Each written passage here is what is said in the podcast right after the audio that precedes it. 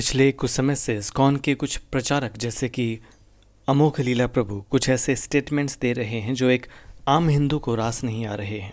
इन statements को स्कॉन से अलग मानकर इंडिविजुअल स्टेटमेंट्स नहीं माना जा सकता, क्योंकि ये इस्कॉन की मेन स्ट्रीम आइडियोलॉजी के विरुद्ध नहीं है, बल्कि उससे मेल ही खाते हैं, उससे संगत हैं।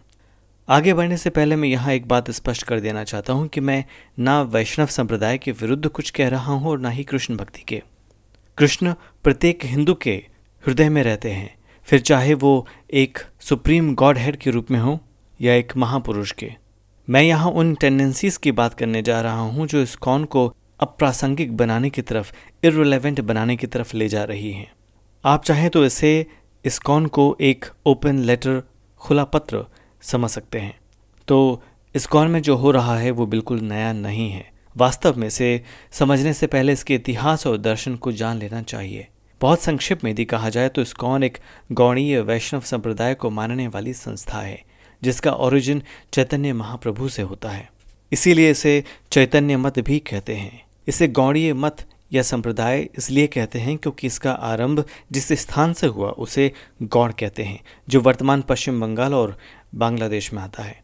इस संप्रदाय की एक खासियत है, विशेषता है कि विष्णु को सुप्रीम गॉड नहीं मानते हैं, बल्कि कृष्ण को सुप्रीम गॉड हेड मानते हैं। इस्कॉन आज जैसा दिखाई देता है, उसके पीछे दो सबसे बड़े कारण हैं। पहला यह है कि इसमें स्ट्रॉन्ग ऑर्गेनाइजेशनल एलिमेंट्स हैं। यानी कि यह एक संस्था है, एक ऑर्गेनाइजेशन है जो खुद को बढ़ाना चाहती है। अब इसमें प्रॉब्लम क्या है? प्रत्येक संस्था खुद को बढ़ाना चाहती है, खुद को शक्तिशाली बनाना चाहती है, लेकिन यहाँ समस्या ये है कि जब आप किसी आइडियोलॉजी के आसपास कोई संस्था खड़ी करते हैं ऑर्गेनाइजेशन खड़ी करते हैं तो कभी कभी वो संस्था अपने उद्देश्य से उसके केंद्रीय थीम से भटक जाती है। जैसे जीसस क्राइस्ट और चर्च के साथ हुआ। जैसे चर्च एक धार्मिक राजनीतिक संगठन बन गया, ठीक वैसे ही कुछ यहाँ भी हो रहा है क्या? दूसरी समस्या है कालखंड, समय। यह संप्रदाय जिस समय अस्तित्व में आया, उस समय भक्ति मार्ग का बोलबाला था और भक्ति की भावना तब अधिक प्रगाढ़ होती है जब भक्त और भगवान के बीच द्वैत खड़ा कर दिया जाए। हालाँकि सैद्धांतिक रूप से भक्ति अद्वैत यानी नॉन डुअलिटी में भी संभव है, जहाँ आत्मा और परमात्मा को इसेंशली एक ही माना जाता है। लेकिन यहाँ इस्कॉन में भक्ति के प्रति आग्रह इतना अधिक कर दिया गया कि दूसरे पहलुओं को ना सिर्फ़ नज़रअंदाज किया जाने लगा, अपितु उन्हें ट्रीवेलाइज यानी तुच्छ बनाया जाने लगा। जैसे योग, जिस पर श्री कृष्ण ने गीता में कई बार चर्चा की है, उसे इस्कॉन बड़ा ही महत्वहीन मानता है। फिर आगे इसी द्वैतवाद से ये समस्या आती है कि आप ईश्वर का पर्सनिफिकेशन करने लगते हैं और जब वह एक व्यक्तित्वपूर्ण आइडेंटिटी बन जाता है, तब उसका ईश्वर के दूसरे रूपों से विरोध होने लगता है, क्लैश होने लगता है। यही कारण है कि इस्कॉन शिव को डेमीगॉड बताने लगा। क्योंकि वैष्णविज्म का सबसे बड़ा प्रतिद्वंदी शैविज्म ही रहा है, और ये स्कॉन को पसंद नहीं।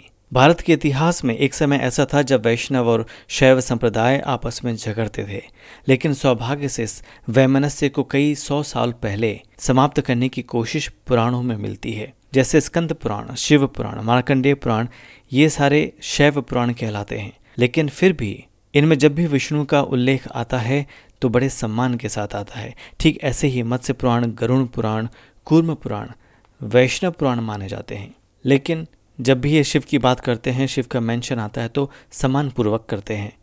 दुर्भाग्य से इस्कॉन शिव को डैमिंग गॉड कहता है। शिव के प्रति यह दुराग्रह आप इस्कॉन के ऑफिशियल ट्विटर अकाउंट पर भी देख सकते हैं। 6 फरवरी 2023 को इस्कॉन लता मंगेशकर की पुण्यतिथि पर ट्वीट करता है। लेकिन 18 फरवरी 2023 को आने वाली महाशिवरात्रि पर ना कोई ट्वीट है, ना कोई शुभकामना संदेश है। ठीक ऐसे ही नवरात्रि में, जो कि दो बार आती है वर्ष में, उनका भी कोई उल्लेख नहीं, कोई शुभकामना संदेश नहीं। इसकॉन खुद को सनातन धर्म का प्रवर्तक प्रतिनिधि कहता है, लेकिन व्यवहारिक स्तर पर यह एक वैष्णव संप्रदाय भी नहीं रह गया है। यह सिमट कर कृष्णनिज्म का प्रतिपादक हो गया है, लेकिन बात यहीं खत्म नहीं हो जाती। इनका जो इन हाउस पब्लिकेशन है, वह जो भी ग्रंथ छापता है, उसमें कुछ न कुछ डिस्टॉर्शंस रहते ही हैं इंक्लूडिंग गीता। गीता का जो वर्जन जिसे ये लोग यथारूप गीता कहते हैं, उसमें कई जगह पर मैनिपुलेशंस हैं। जैसे, जहाँ कृष्ण योग या कर्म योग शब्द का उल्लेख करते हैं, वहाँ इनकी गीता के भावार्थ में कृष्ण भावनामृत या भक्ति योग जैसे शब्द मिलते हैं। कर्म योग का सारा सिद्धांत ही इनकी गीता में भक्ति योग नज़र आने लगता है। इस्कॉन के लोग स्वयं कृष्ण के संदेश को डिस्टॉर्ट करने में लगे हुए हैं। इससे आप क्या समझते हैं? इसमें कोई संदेह नहीं कि पश्चिम में अगर किसी संस्था ने गीता के लिए काम किया है और जितना सफलतापूर्वक काम किया है, उसमें इस्कॉन का कोई प्रतिद्वंदी नहीं है, उसका कोई सानी नहीं है। इसका कार्य रिमार्केबल है। लेकिन ये भी तथ्य है कि इस्कॉन ने पश्चिम में अपना आधार खोया है और उसके बाद से इस्कॉन ने भारत पर अपना फोकस बढ़ाया है। लेकिन कहीं ऐसा ना हो कि भारत में भी उसका ये बेस, उसकी इस संकीर्ण सोच के चलते छिन जाए। भारत में इस्कॉन के बहुत सारे मेंबर्स हैं, बहुत सारे सदस्य हैं या ऐसे लोग हैं जो उससे अनऑफिशियल रूप से जुड़े हुए हैं या उसके मंदिरों में जाते हैं और इस्कॉन के कल्चर से, उसके संकीर्तन से, संकीर्तन की स्टाइल से प्रभावित होते हैं और कृष्ण से जुड़ते हैं और अपने आप को सौभाग्यशाली समझते हैं। उनको शायद मेरी बात अच्छी नहीं लगेगी, लेकिन मैं उनके लिए कहना चाहता हूँ कि जो कुछ भी परिवर्तन आपके जीवन में हुआ है, वो कृष्ण की शिक्षाओं के कारण हुआ है। और मैं कृष्ण की शिक्षाओं के विरोध में नहीं हूँ, बल्कि मैं तो यही कह रहा हूँ कि कृष्ण की शिक्षाओं को डिस्टॉर्ट नहीं किया जाना चाहिए, जो कि इस्कॉन कर रहा है। मुझे उम्मीद है कि इस्कॉन देर सवेर अपनी नींद से जागेगा और अपनी कार्य प्रणाली में, अपनी अप्रोच में परिवर्तन करेगा।